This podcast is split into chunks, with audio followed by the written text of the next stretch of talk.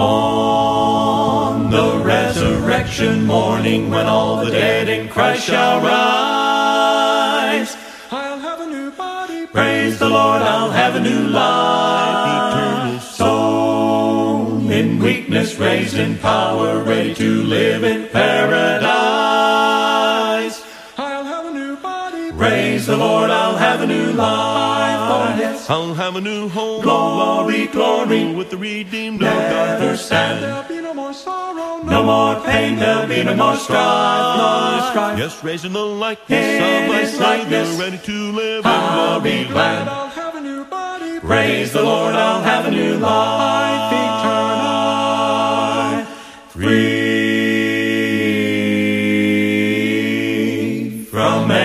Imperfection, youthful and happy I shall be. I'll have a new body. Praise the Lord, I'll have a new life. Glorified with Him forever, death will be lost in victory.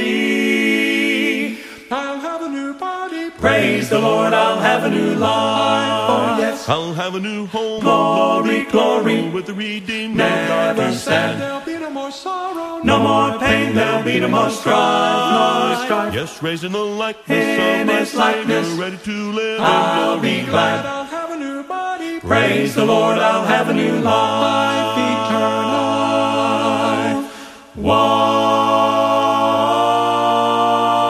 One. A hallelujah morning when the last trump of God shall sound.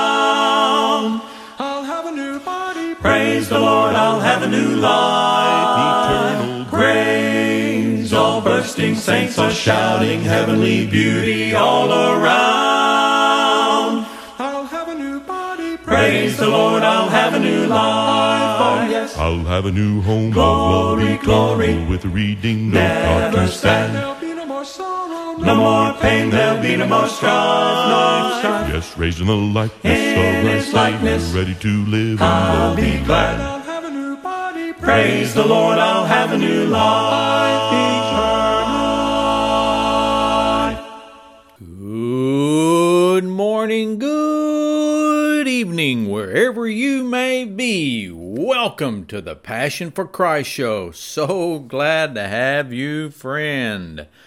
I'm your host, Bruce Kessler, and I just wanted to let you know I'm part of the greatest movement ever, follower of Jesus Christ, because you see, in Him and Him alone, I find peace, joy, forgiveness, happiness. I am blessed beyond measure, more than I could ever deserve. Folks, my goal here is very simple. That is to encourage you along the way to help you find your passion in life in Jesus Christ. Upcoming in our study segment, we're going to be talking about the question of church and government. Church and government. But before we get to that study, we got a few things along the way. And the first is headline news.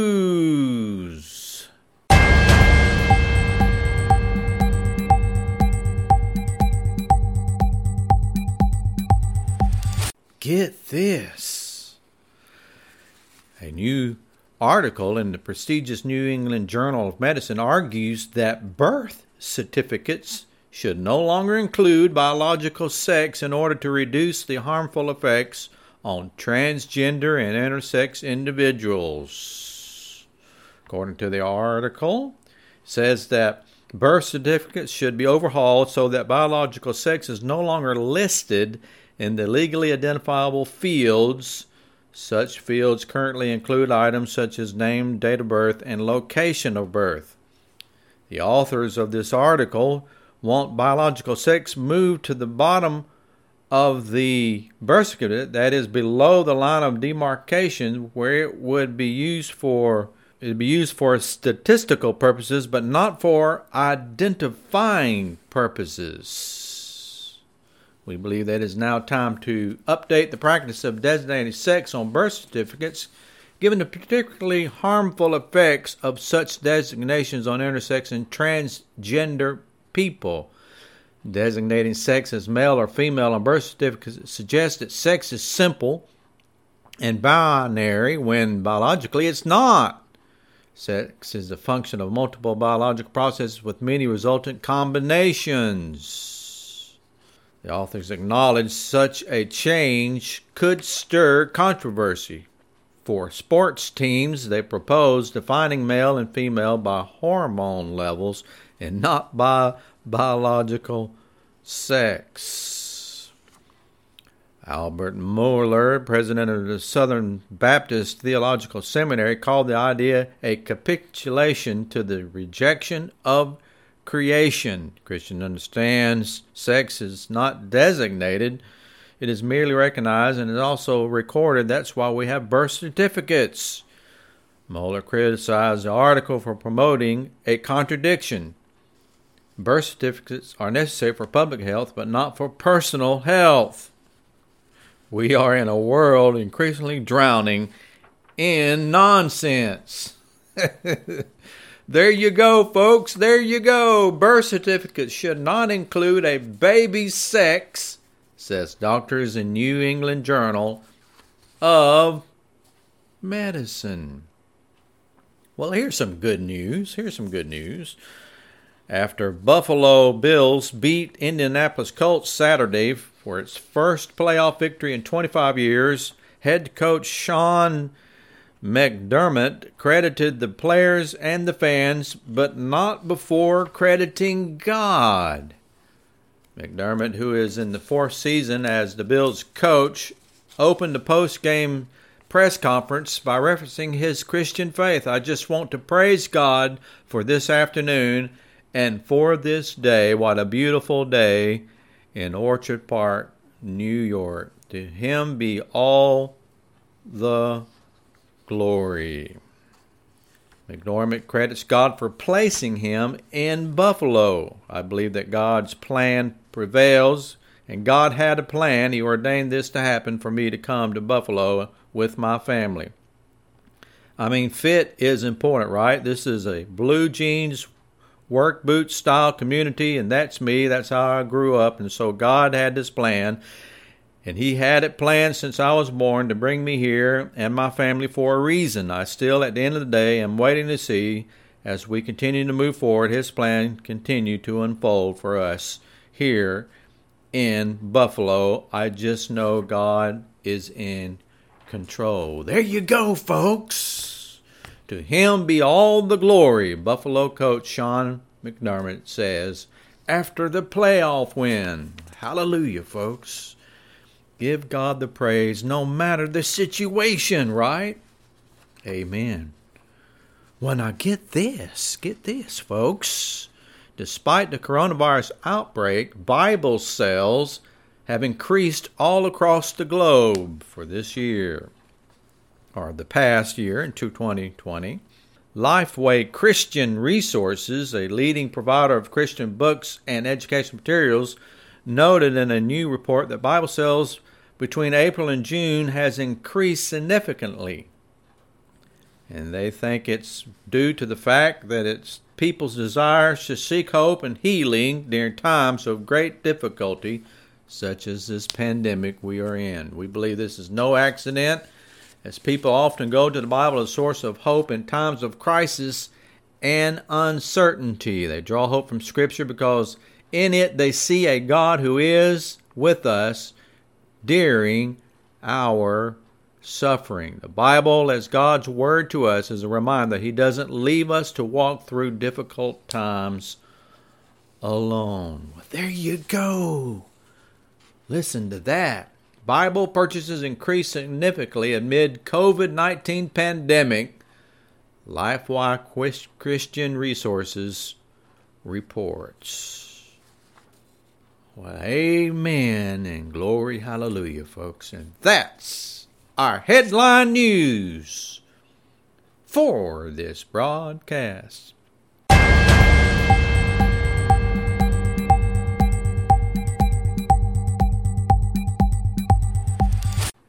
And now, this day in church history.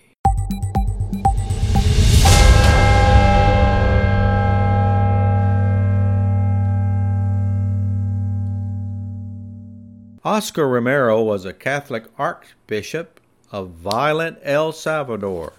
He spoke out against the nation's brutal military dictatorship. In his weekly radio sermons, he listed disappearances, tortures, murders, other news that the national press was too afraid to report. The common people hung on his words. In March 1980, an assassin killed him while he was saying Mass. Afterward, Jesuit James R. Brockman compiled a number of extracts from Romero's sermons and titled them The Violence of Love. Today's selection is taken from the broadcast. This is the mission entrusted to the church, a hard mission to uproot sins from history, to uproot sins from the political order, to uproot sins from the economy, to uproot sins wherever they are. What a hard task! It has to meet conflicts amid so much selfishness, so much pride, so much vanity, so many who have enthroned the reign of sin among us. The church must suffer for speaking the truth, for pointing out sin, for uprooting sin. No one wants to have a sore spot touched, and therefore a society with so many sores twitches when someone has the courage to touch it and say, You have to treat that. You have to get rid of that. Believe in Christ and be converted. And that's this day in church history.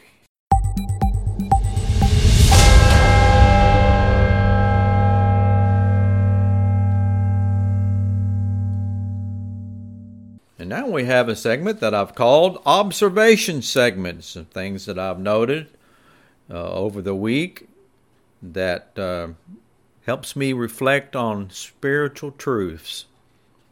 Well, this week uh, there is a loss of several people in our churches, dear brothers and sisters who have uh, passed on, and uh, they've affected so many people. And we have a couple of them close to our hearts. And one brother in our congregation lost his dad just recently, and that just had me really thinking about the power and thank being thankful for the power of Christ's words in these times. As he said to Martha in John chapter 11, just before he was going to raise Lazarus from the dead, he said in verse 25 and 26, I am the resurrection and the life. He who believes in me, though he may die, he shall live. And whoever lives and believes in me shall never die. Do you believe this? And she said to him, Yes, Lord, I believe that you are the Christ, the Son of God, who is come into the world. Amen, folks. What a powerful verse in these dark times to give us great comfort of hope. And there is something to look forward to beyond this chaotic world in which we live in. And that is being resurrected. That is to know there is life beyond death. And we'll once again see our loved ones. And that's our observation segment for this broadcast. And now we have our thankfulness segment. We point out a particular verse that helps us and reminds us of being thankful always to God. First Chronicles chapter 16 and verse 34 it reads this Give thanks to the Lord, for he is good. His love endures forever. Amen, folks. The Lord is good. His love endures no matter how um, imperfect we may be, how up and down we are in our promises and decision making. His love is constant, and we are so thankful for that fact. And that's our thankfulness segment for this broadcast.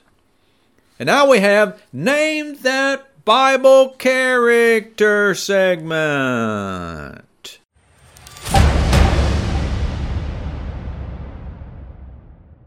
Here is your clue. I am the age of Isaac when Jacob and Esau were born. What age am I? Here's your clue one more time. I am the age of Isaac when Jacob and Esau were born. What age am I? We'll reveal the final answer to this tantalizing clue following our study segment, so stay tuned for that exciting reveal in our final segment of Name That Bible Character.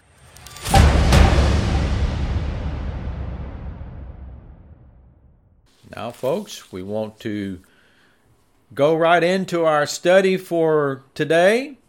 And our study is called The Church and the Government. We're living in some times in which there is a great battle being forged, and we need to understand our relationship as, as uh, children of God, as uh, members of God's kingdom, being brothers and sisters of His powerful church. What is the relationship? What is our responsibility to the government? So, in order to answer that question, we're going to be dealing with two very powerful principles. The first is found in 1 Peter chapter 2. 1 Peter chapter 2, starting in verse 13. In verse 13, Peter here says this Therefore, submit yourselves to every ordinance of man for the Lord's sake, whether to the king as supreme, or to governors as those who are sent by him for the punishment of evildoers, and for the praise of those who do good. For this is the will of God, that by doing good you may put to silence the ignorance of foolish men, as free, not using liberty as a cloak for vice, but as bondservants of God. Honor all people, love the brotherhood, fear God, and honor the king. So there's not very much room here to argue with Peter.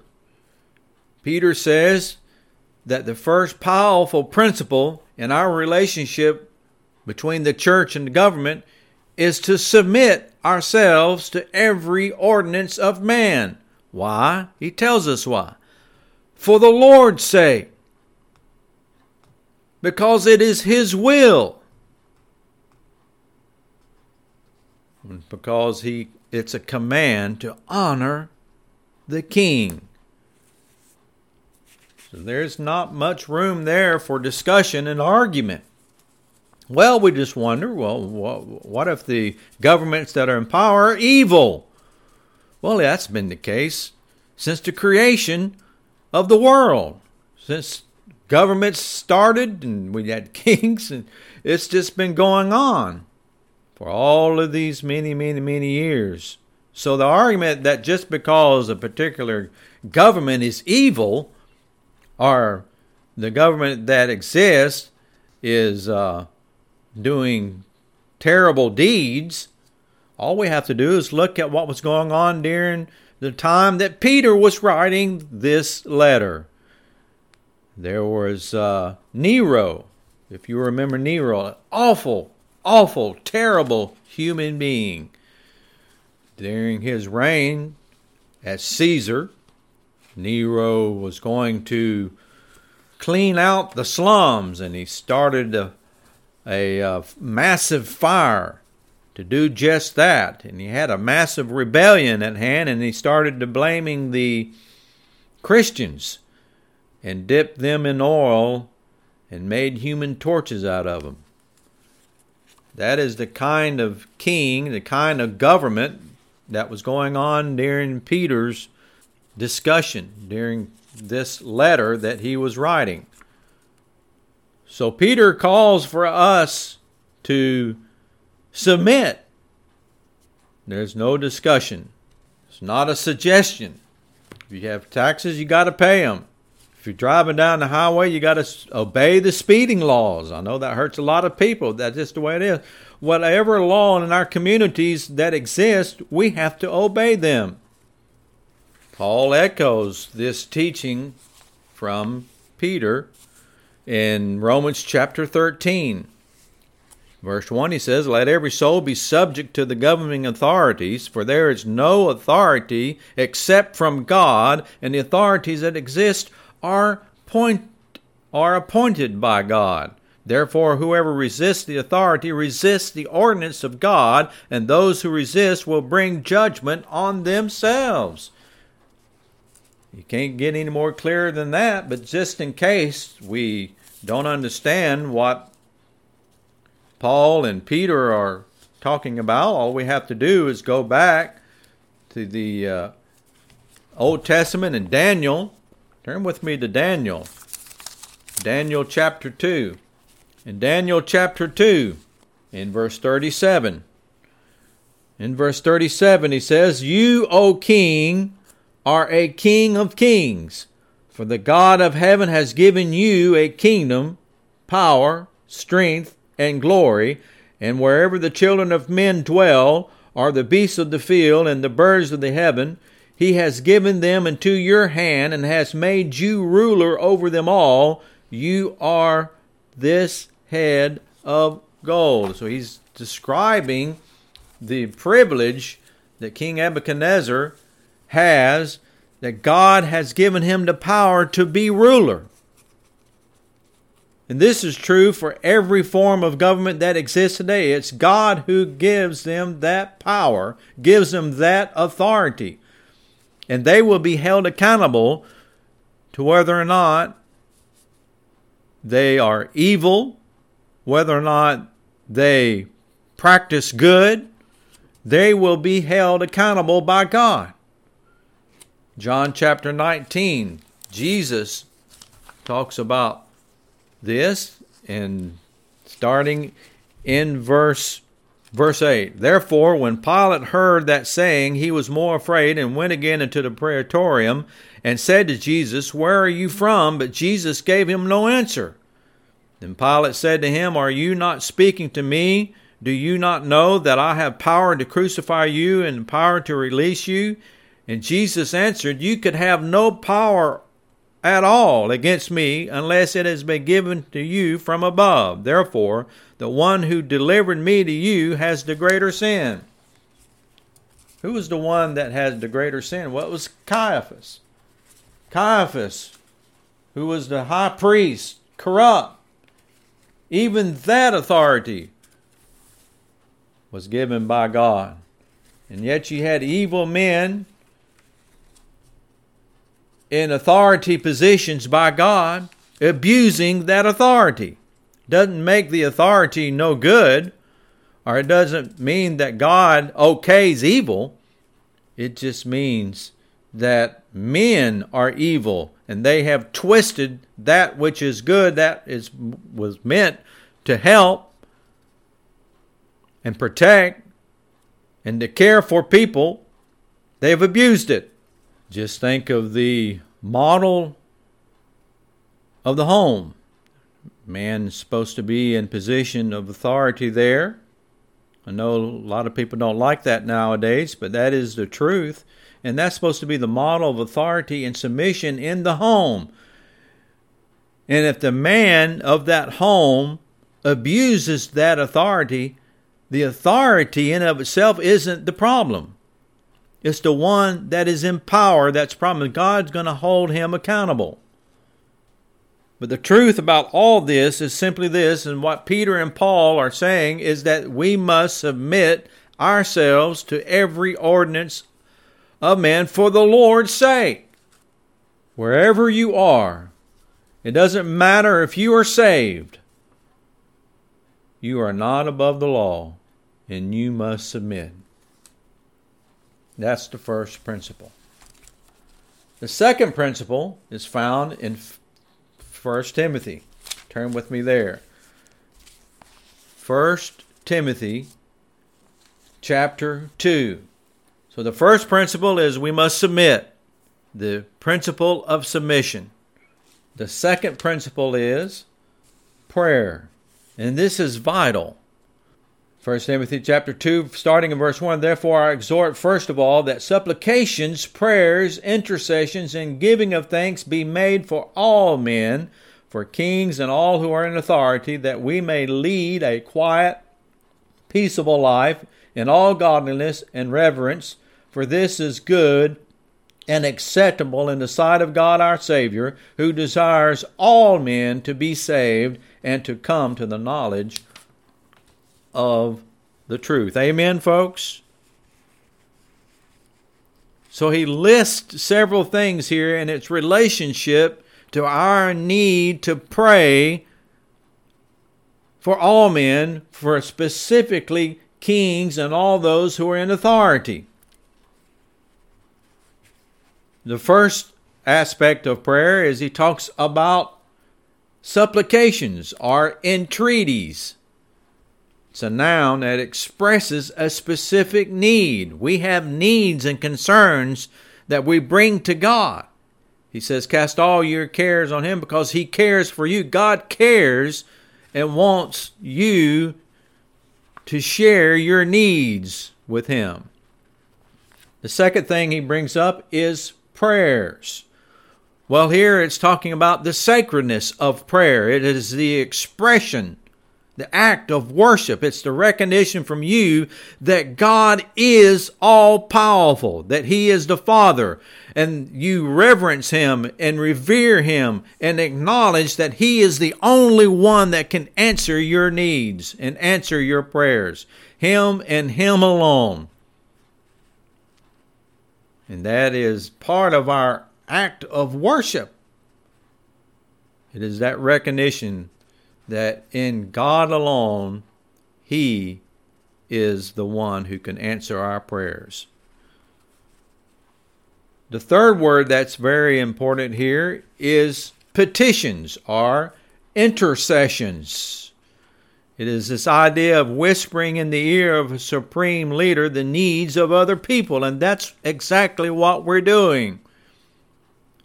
going to God in prayer is whispering in the ear of our Father the needs of other people that we are praying for.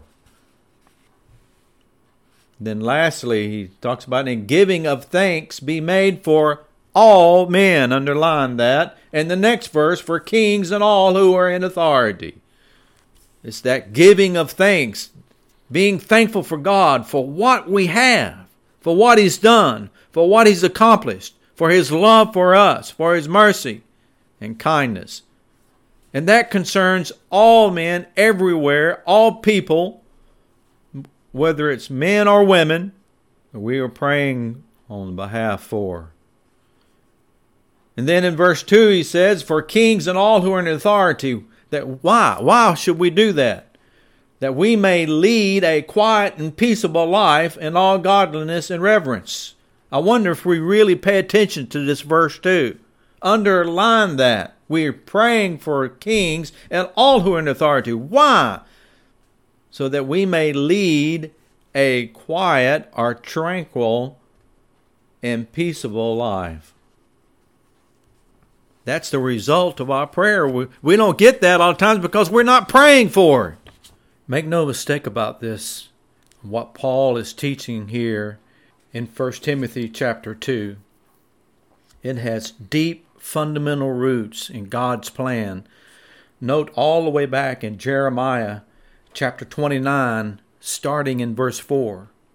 Thus says the Lord of hosts, the God of Israel, to all who are carried away captive, whom I have caused to be carried away from Jerusalem to Babylon Build houses and dwell in them, plant gardens and eat their fruit Take wives and beget sons and daughters. Take wives for your sons and give your daughters to husbands, so that they may bear sons and daughters, that you may be increased there and not diminished. And seek the peace of the city where I have caused you to be carried away captive, and pray to the Lord for it, for in its peace you will have peace. So, this concept is very fundamental to God's plan.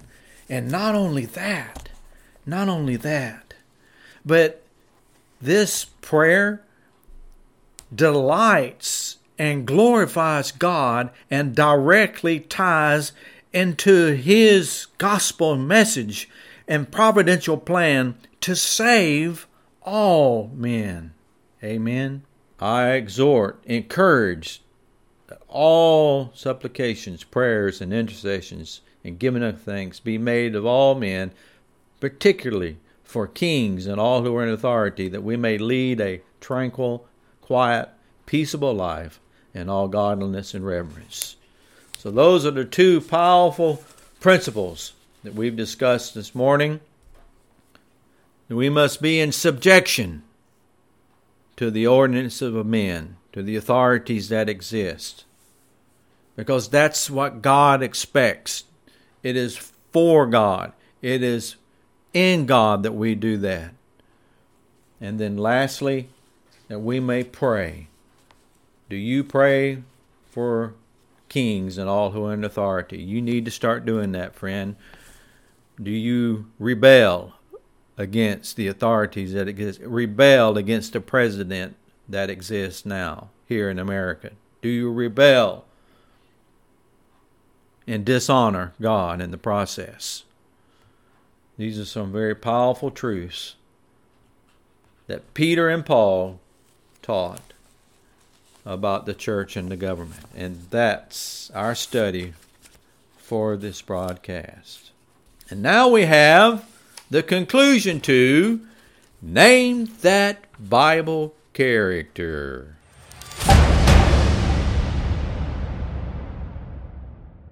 Here was the clue. I am the age of Isaac when Jacob and Esau were born. What age am I? 60. That's right, folks. Genesis 25 26. And after that came his brother out, and his hand took hold on Esau's heel, and his name was called Jacob, and Isaac was threescore years old when she bare them.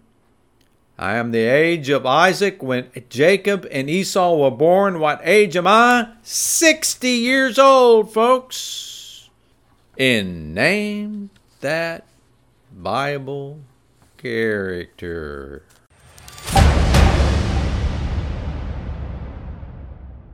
Well, folks, you too can become a follower of the greatest movement ever, a follower of Jesus Christ by submitting to Him in repentance and baptism, giving your life over to Him, and you'll find a peace that passes all understanding. You will be blessed beyond measure more than you ever could imagine or deserve. Folks, I just want to tell you to visit our website, normanchurch.com. Normanchurch.com. Well, friend, thank you so much for joining me and walking along my side. It's been a privilege and an honor. I just want to tell you, may God bless you. All the gold in California is in a bank in the middle of Beverly Hills in somebody else's name. So if you're dreaming about going to heaven, it don't matter what your riches are. Jesus Christ is the only way. Gotta get to work today. I've got another bill to pay. I'm building up my IRA for days to come. Days to come. I'm tearing down my older barns and building up bigger ones. Is coming on. It's the American way. Way. All the gold in California is in a bank in the middle of Beverly Hills in somebody else's name. So if you're dreaming Dreaming. about going to heaven. It don't matter at all what your riches are. Jesus Christ is the only way.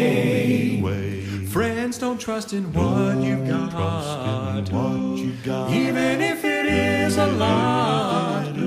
I have to warn you, money's not all it seems to be. Not what it seems to be. True riches are in the Lord.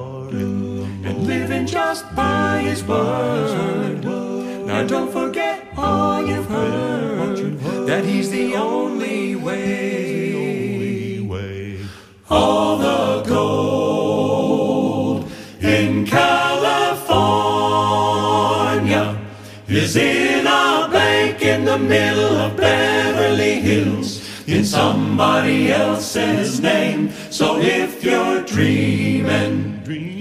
About going to heaven, it don't matter at all what your riches are. Jesus Christ is the only way.